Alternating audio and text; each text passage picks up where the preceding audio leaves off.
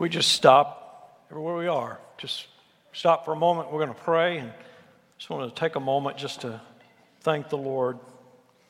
Father, thank you for just being able to come before you this morning and for the blood of Christ. And we just want to pause and worship you and adore you, Lord. And Father, we know that we still sin and we confess our sins before you as we think through our own lives as believers. And we thank you that they're under the blood. And help us to be willing to keep turning from those things that displease you, that you can grow us to be, Lord, the people you want us to be. And we thank you, Father, for the freedom that we have in Christ, the life we have in Christ. And uh, Lord, we just uh, want to just to honor you and praise you and thank you. And Lord, I want to, as we wind down this season of dealing with the virus in our church, Lord, I'm so excited about this coming week and marking the end of a lot of things we've been having to do differently. I just want to praise you and thank you for protecting us, uh, Lord, as a church body on the whole. And just give you praise for that and thank you for that, Lord, how you have sustained us. And I pray you give us wisdom as we seek to move forward as your people together. Now, help me, Lord, uh, in this message to preach as a dying man to dying men. And Father, help us to draw our attention to, Lord, um, things above where our lives are hidden with Christ in God. And let that be the basis from how we live on this earth, that we're citizens of heaven. And we'll thank you for it in Jesus' name. Amen. I just want to. Um, didn't want to stop and just praise the Lord, and that uh, this kind of marks, before I get started here, the last kind of hurrah in relationship to things we've been doing differently for COVID. So, uh, next Sunday, the service in the gym that's going on right now will be over, so we'll all be back in here together. It's a very busy holiday week. I know we have a lot of people on the road, but we'll also be uh, having the picnic Saturday, voting on our long range plan on Sunday, and that's simply a, a plan to say where we're going years down the road as we construct buildings and then hopefully, out of that, begin to think about the next phase of building in the life of our church. We'll soon have the hymnals back in the pews and the Bibles. Uh, you'll soon be receiving a piece when you come in each week regarding announcements and places to register as a guest. And by the way, if you are a guest right now, there's little tear offs in your in the back of your pew. You can fill those out and drop them in the bucket on your way out.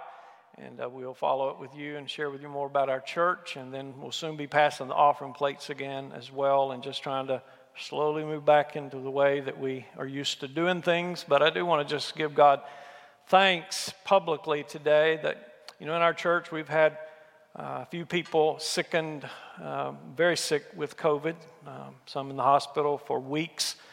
Uh, but the only two people that died that I know of were two of our uh, men who had dementia um, and uh, maybe other complications that actually took their lives.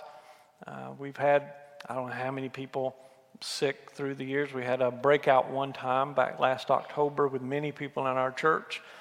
And so uh, God has been very good to us, so good to us. And that I've talked to a lot of pastors who've lost several people in their church through COVID. And uh, we just have been blessed and not having to go through that. So we give God all the honor and the praise and the glory for that. But I'm really excited about next week of being back together and uh, just having another step of this uh, behind us. Today we finish our series on uh, living or the matter of faith. This will be the fifth message, and we'll start going another uh, direction uh, next week. Many years ago, before I came to Concord, I was pastoring somewhere else. I, along with two of my church members, was visiting the home of a of a couple who had recently visited one of our services the previous Sunday, as a matter of fact. And the people we went to see, they were both professing believers. And so, uh, as our conversation got started, the husband, who was probably in his 60s, said he really liked my sermon that past Sunday, and, and I perked up on that. But he said he really liked my sermon that past Sunday because I hadn't talked about money. Well, I was appreciative that he had appreciated my message that past Sunday. I mean, he could have said what one lady said to another pastor in the past, a well known pastor, I can't remember who it was that said it, but he said uh, he had a lady that told him that she never understood suffering until she heard him speak. And so, you know, he, he could have said something like that to me, but he, he didn't. But as we talked, I began to realize how he got to that point, what his perspective was. And, and as I did, I was not encouraged by why he liked my message the previous week. But enough of that. I, I don't often preach on the subject of money and giving unless I come across it when preaching through a book of the Bible or when it is appropriate to a certain series. And this morning I am going to talk about it for a few moments in a broad way because it is pertinent to the series we've been in for a few weeks entitled The Matter of Faith. And this message, again, is the last one on this uh, excursion of living by faith. And we've learned what faith is in Hebrews 11. Faith is the evidence of things hoped for, the substance of things not seen and the ancients in the past were commended for their faith. And the point is that the people in the Old Testament, God spoke to them, gave them His word, and they trusted Him in His character, His promises, His precepts, and they lived their lives out of those things. They trusted the Lord, and they built their lives out of what He said, and they leaned upon Him. And so that's really what faith is, is trusting in the character of God enough to believe His word, act on His word, trust His word, obey His word, believing He'll be true to His promises and that His principles and wisdom lead us to the best life that He intends for us. And as I live this way, I believe that that pleases Him and I will grow toward becoming like Jesus, which is His intended destiny for me. Well, our text today, as we finish this out, talking about living by faith in relationship to money, is found in the Gospel of Mark chapter 12, beginning in verse 41, if you would like to open your Bibles there with me this morning. Jesus sat down opposite the place where the offerings were put and watched the crowd putting their money into the temple treasury. Many rich people threw in large amounts. But a poor widow came and put in two very small copper coins worth only a few cents. Calling his disciples to him, Jesus said, Truly I tell you, this poor widow has put more into the treasury than all the others. They all gave out of their wealth, but she, out of her poverty, put in everything, all she had to live on. You know, if you've been around for a while, this is the story of the widow's mite, as it is called the mite being the smallest value coin in Israel at the time.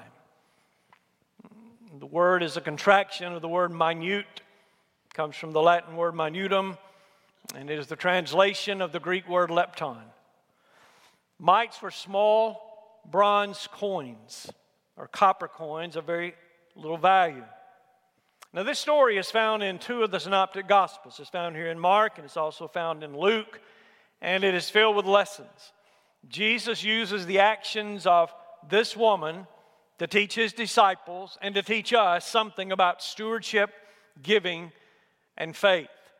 And so, again, as we're devoting one message to each of these certain topics related to living by faith, I'm painting a broad brush picture.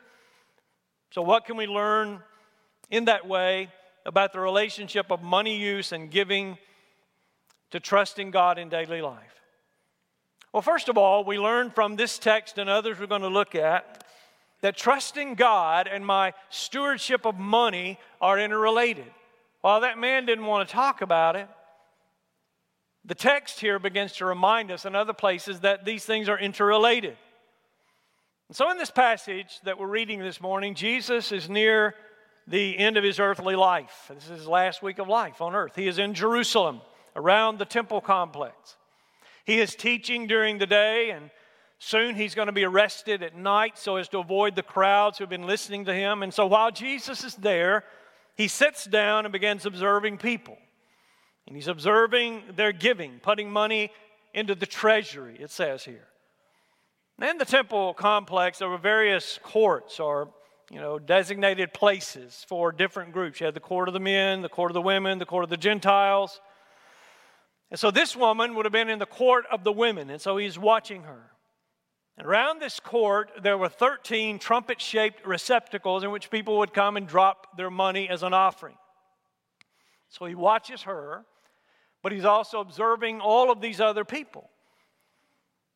And he's observing what they're doing. He sees what she is doing, he sees and knows what the others are doing, and he knows what they're giving in relationship to what they possess, and he knows the motives of their hearts because he's God.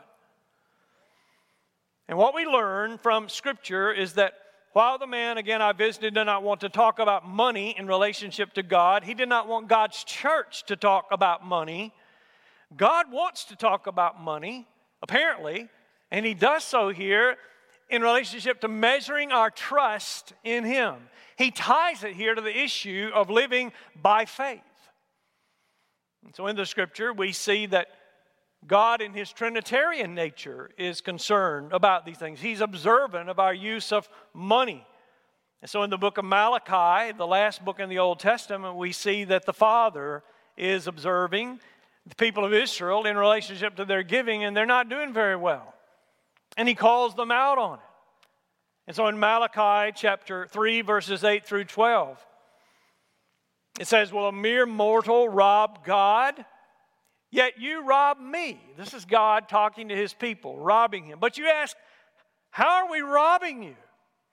In tithes and offerings, he says. You are under a curse, your whole nation, because you're robbing me.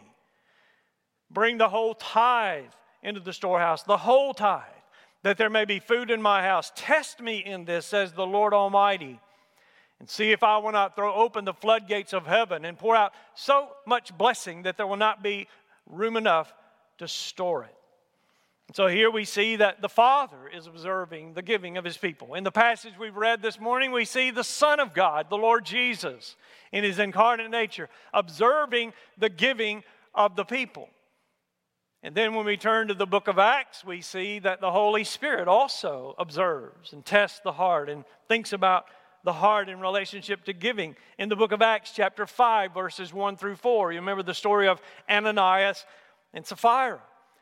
The Bible says in Acts 5 now a man named Ananias, together with his wife Sapphira, sold a piece of property. With his wife's full knowledge, he kept back part of the money for himself, but brought the rest and put it at the apostles' feet. And then Peter said, Ananias, how is it that Satan has so filled your heart? Listen, that you have lied to the Holy Spirit and have kept for yourself some of the money you received for the land. And so the story goes on that they lied to the Spirit and they both, their lives are taken for that. But the idea here is they, they sold it. They were free to give it all or give none of it. Well, what they did is that they lied about it, that they were giving the full value of what they sold the property for, yet they held some of it back. But notice the Holy Spirit is observing what's taking place here. And they lie to the Holy Spirit. And so, the point for the moment, though, that I want us to see is that we need to understand and see that God cares about what He, about the use of what He entrusts to us, and it's related to our walk of faith. And the full Trinity, Father, Son, and Spirit, are all in observance of our relationship to our money that we possess. And one way we show faith is apparently seen in our giving. And Jesus pointed that out about this woman. She gave all that she had. The idea is she gave all because she was trusting God to take care of her. Others gave a pittance, the wealthy, and they relied on themselves. She gave all, and he calls it out, he points it out. The idea is that she trusted me enough to give it all. That's the point. The scripture says that God loves a cheerful giver. In 2 Corinthians chapter 9, verses 6 and 7, Paul said, Remember this whoever sows sparingly will also reap sparingly. Whoever sows generously will also reap generously. Each of you should give what you have decided in your heart to give, not reluctantly or under compulsion, for God loves a cheerful giver. And God is able to bless you abundantly, so that in all things, at all times, having all that you need, you will abound in every good work. And you abound in that work through your giving. God loves those who give cheerfully in that way. And so the point is that Jesus here, he found joy over this poor widow and her trust in God, her walk of faith. So the first principle here is we learn from this story that trust in God and my stewardship of money are interrelated and is tied to my walk of faith. And God's observing that in my life. Then the second thing I want us to see from this passage and others today, and that is that God owns everything, and I am only a steward, a caretaker. And so this is the second principle. So I'm just addressing this today in these terms of, uh, of being principles. God owns everything, and I am a steward or a caretaker of what belongs to Him. And so the balance of this then would be that God owns everything, and I actually own nothing. I don't own anything. I am a steward. And I'm to live by faith with that perspective. And so when I give, I cannot turn around and say, Well, I've given God His, and the rest belongs to me to do with what I please. I can't live that way because as a steward, I don't own anything. And so I asked Andrew this morning to read as our scriptural call to worship, 1 Chronicles 29. And in that passage, David had wanted to build the temple for God, and God said, Because you're a man of war, I'm not going to let you build it, but your son Solomon is going to build it. You're going to be dead, but you can make preparation. So David starts making preparation. He gives a large sum, and then he calls the people to give sacrificially toward the temple. And then we, we hear his prayer, his public prayer. And I want you to turn back to that passage in 1 Chronicles 29, verses 12 through 16, and hear what David says in his prayer. 1 Chronicles 29, he says in verse 12, listen the point that God owns everything. He says, Wealth and honor come from you. You're the ruler of all things. In your hands are strength and power to exalt and give strength to all. Now, our God, we give you thanks and praise your glorious name. Now, pick up at verse 14. Read this carefully. But who am I? And who are my people that we should be able to give as generously as this? Everything comes from you. And listen, and we have given you only what comes from your hand, right? It all belongs to you. We are foreigners and strangers in your sight, as were all our ancestors. Our days on earth are like a shadow without hope. Lord our God, all this abundance that we have provided for building you a temple for your holy name comes from your hand, and all of it belongs to who? You. Everything belongs to you. Similarly, David said in Psalm 24 1, The earth is the Lord's and everything in it, the whole world and all who live in it. So, in this, David is acknowledging that you and I are only caretakers, stewards of what God has entrusted to us. We give part of that back to Him, but even what we still possess, He is ultimately the owner of it all. And so He has entrusted these things for us to use in the right way for His glory, as He did for them. Now, I want you to understand that if we can begin to live with this perspective that I own nothing, God owns everything He's entrusted things to me for my care for Him. I'm a steward of His possessions. And if I can begin to live my life through those lenses, it will protect us from greed. And you know, I think in our culture, greed is a, is a great temptation in a culture like ours for believers. We don't think about it a lot, but it really is. And the Bible says that greed is what idolatry. It has been said that Jesus warns people far more about greed than about sex. Yet almost no one thinks that they are guilty of it.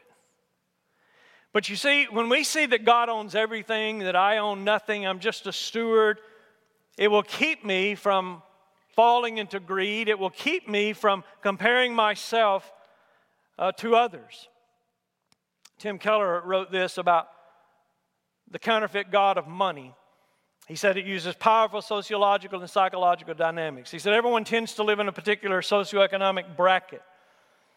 And once you're able to afford to live in a particular neighborhood, send your children to its schools, participate in its social life, you'll find yourself surrounded by quite a number of people who have more money than you. You don't compare yourself to the rest of the world, you compare yourself to those in your bracket. The human heart always wants to justify itself, and this is one of the easiest ways. You say, I don't live as well as him or her or them. My means are modest compared to theirs. He says you can reason and think like that no matter how lavishly you're living. He says, as a result, most Americans think of themselves as middle class and only 2% call themselves upper class. He says, but the rest of the world is not fooled. When people from the other parts of the world visit our country, they're staggered to see the level of materialistic comfort that the majority of Americans have come to view as a necessity.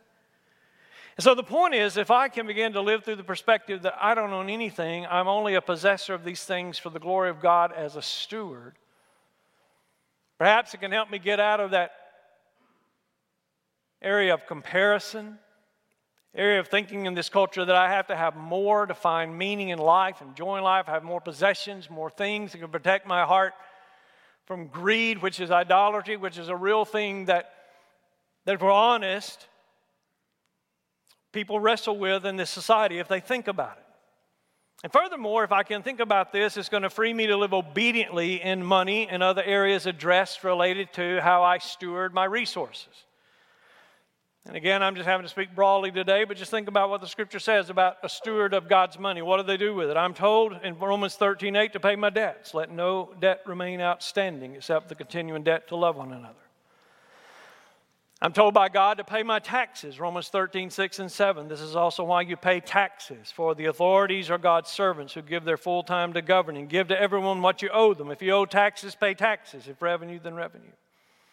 I'm told to not be dependent on others by working and making money and using it in the right way. 1 Thessalonians 4, 11 and 12. Make it your ambition to lead a quiet life.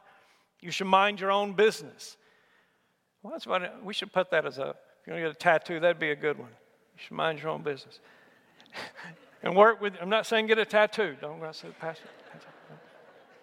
Just mind your own business and work with your hands just as we told you so that your daily life may win the respect of outsiders and so that you'll not be dependent on anybody. So Christians are to be people that manage their money for God. It's His money, and in that I pay my debts, I pay my taxes, I take care of my responsibilities, I mind my business, I live in such a way that I'm not dependent upon anybody, so they'll know that I'm dependent upon the Lord and I, I, I walk with Him and He takes care of me. I'm told to use my money to give to others. Ephesians 4:28 says that we are to believers are not to steal, but quote must work, doing something useful with their own hands, that they may have something to share with those in need. And like David in this text, and like this poor widow, I'm also then to give by faith as a matter of worship to the Lord, as a matter of discipline in serving the Lord, and to help advance the kingdom of God into the world. So God observes how I use my money.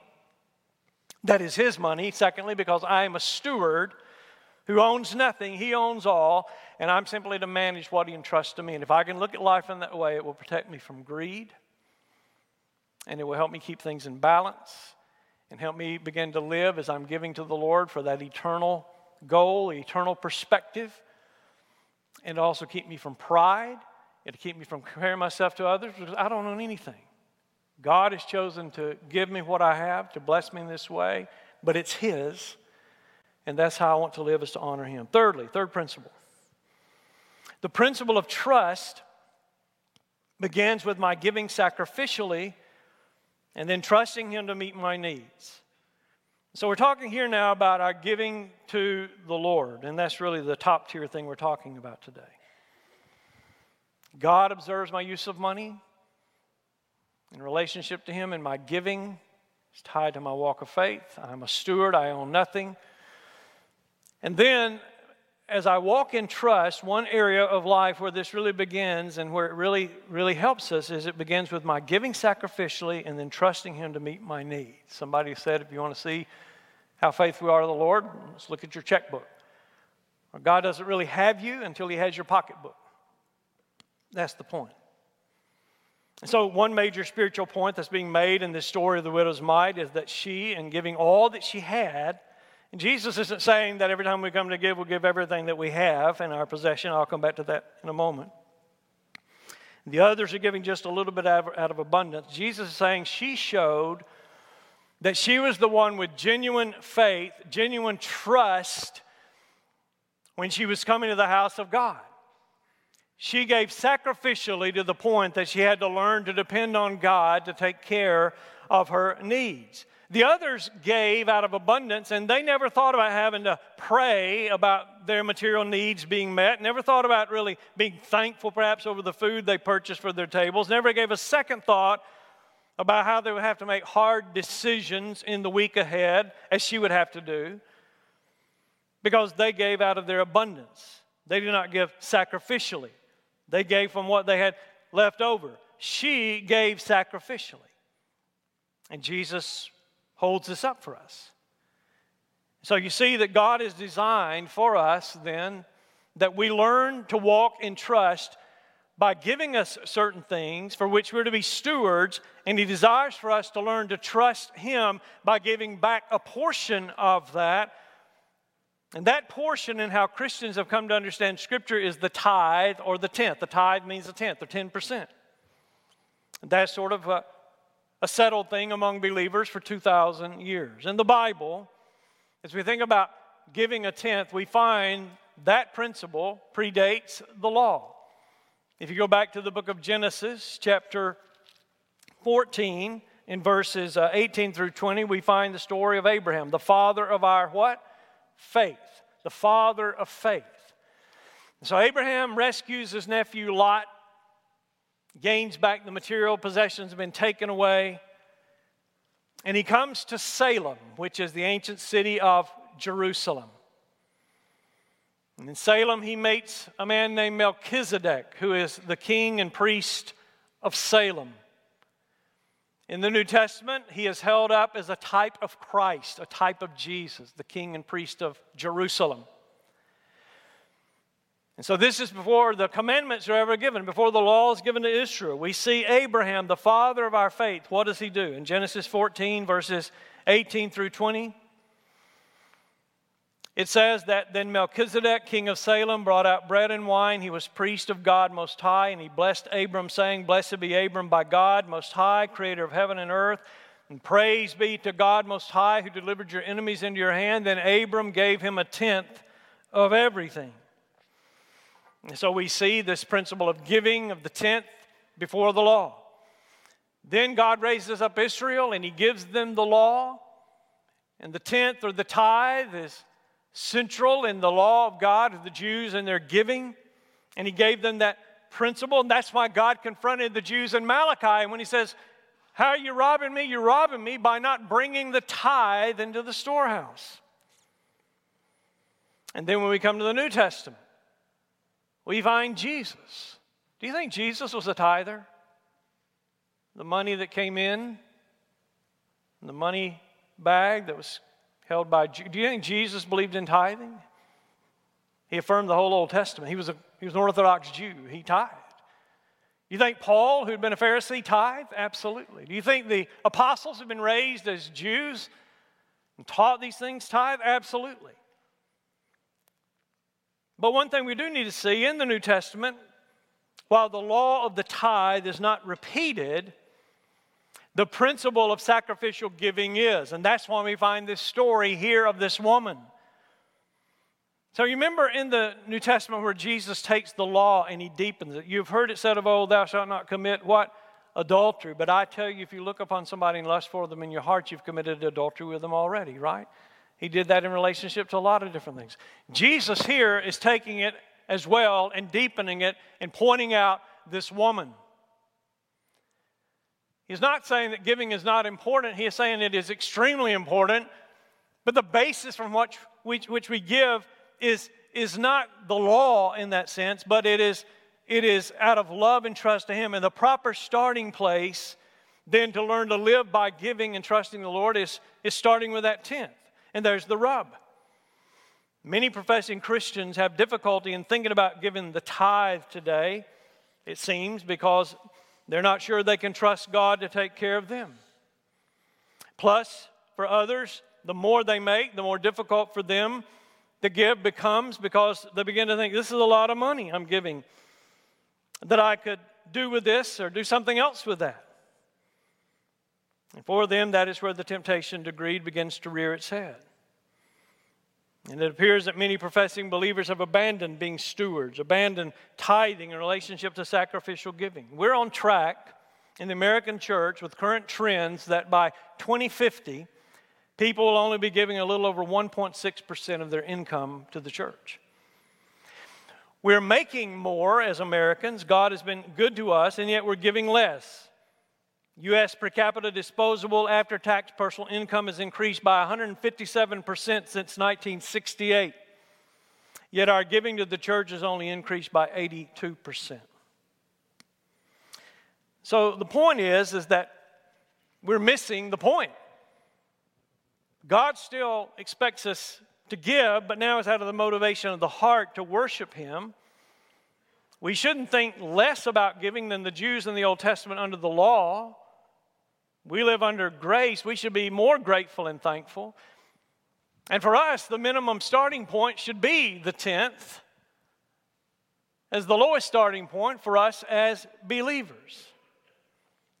And Jesus brings out this woman for us to see this idea of the fact that we're to give now with a different understanding and motivation. Now, some people try to justify this matter of not thinking about the 10th or a tithe by saying that technically we're not under the law anymore, and so I don't have to give a tenth.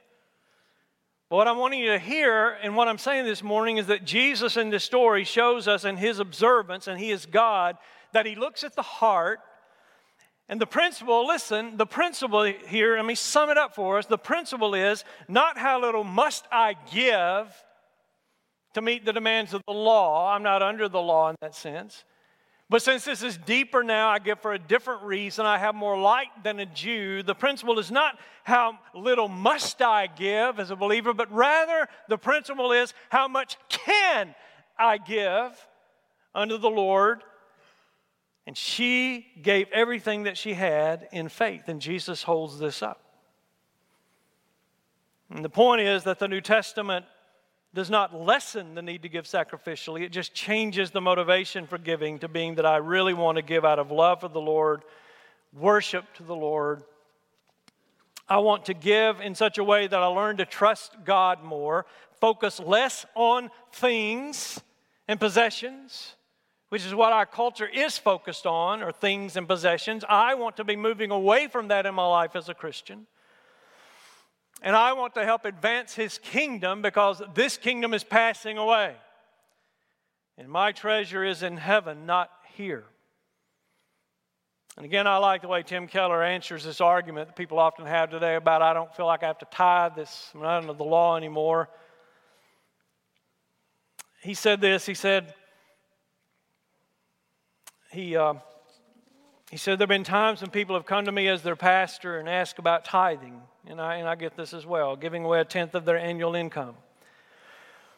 They notice that in the Old Testament there are many clear commands that believers should give away 10%, but in the New Testament, specific quantitative requirements for giving are less prominent. They often ask me, You don't think that now in the New Testament believers are absolutely required to give away 10%, do you? And he said, um, I shake my head, no. And he said they, they give this huge sigh of relief. All right? But then I quickly add this. He says, But I'll tell you why you don't see the tithing requirement laid out clearly in the New Testament. Think. Have we received more of God's revelation, truth, and grace than the Old Testament believers, or less? He says, usually there is uncomfortable silence. He says, Are we more debtors to grace than they were or less. Did Jesus tithe his life and blood to save us? Or did he give it all? And then he says tithing is a minimum standard for Christian believers. We certainly wouldn't want to be in a position of giving away less of our income than those who had so much less of an understanding of what God did to save them. I think that is a very wise statement and way to think about this issue. And I'll just tell you from personal experience that if you say you can't afford to tithe, I would argue with you, you cannot afford, uh, you cannot afford not to tithe. God will teach you to walk by faith. He will come through for you in answers to your prayers, and over time, He will bless you in relationship to your giving by faith. I was going to tell you a long story, but I'm not going to. I'll just say that I've been tithing since I was uh, giving since I went to Sunday school as a little kid when change my parents gave me. tithing since I started working my first job.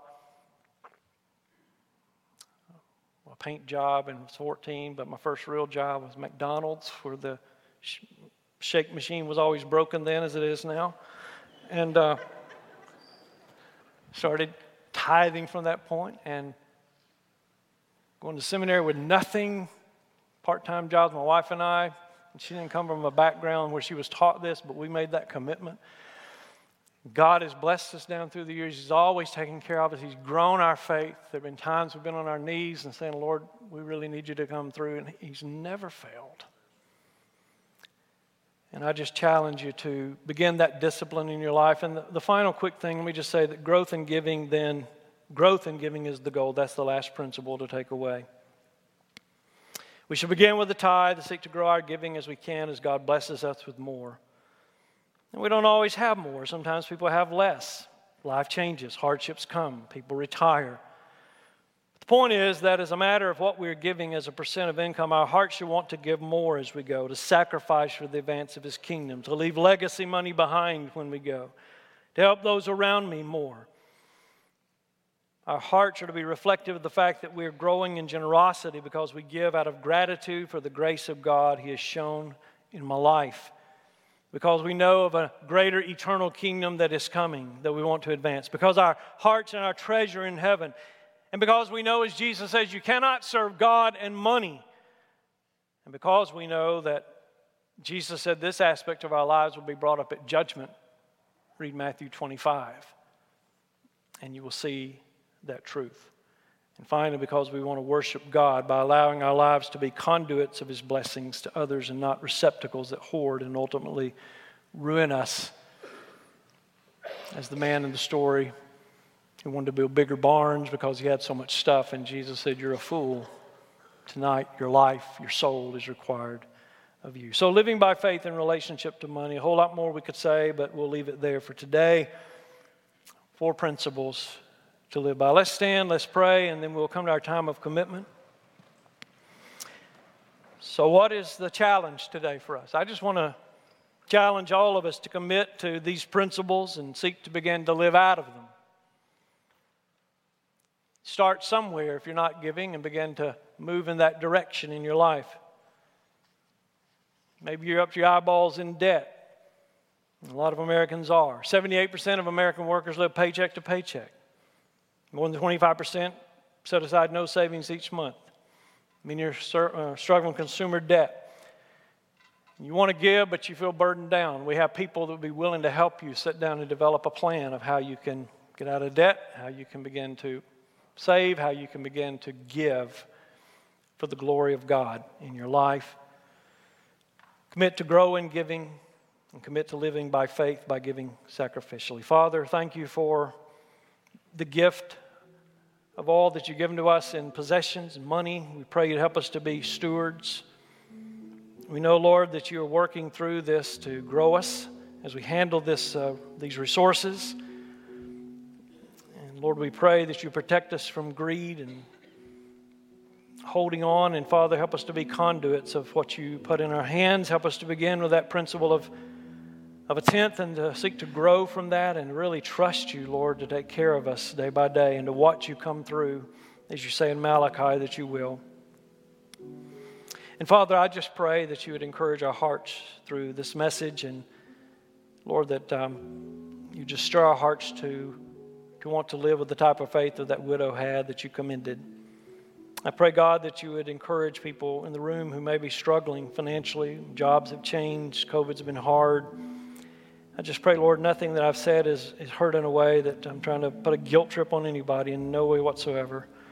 We just want to grow together in this area of life. It's important, and I pray you'd help us continue to grow. Help me to continue to grow as I think about my life unfolding in these, these years, Lord, that uh, I'm in and moving into. That, Lord, I uh, can live them well and grow in stewardship uh, in my life. Bless this church, Lord, and help it to be a, a great, Lord, uh, body of ministry that what's poured into it is poured out, and uh, lives, Lord, can be transformed. Lord, if there are those you're leading today to take next steps in membership, baptism, whatever it may be, grant them grace to come. In Jesus' name, amen.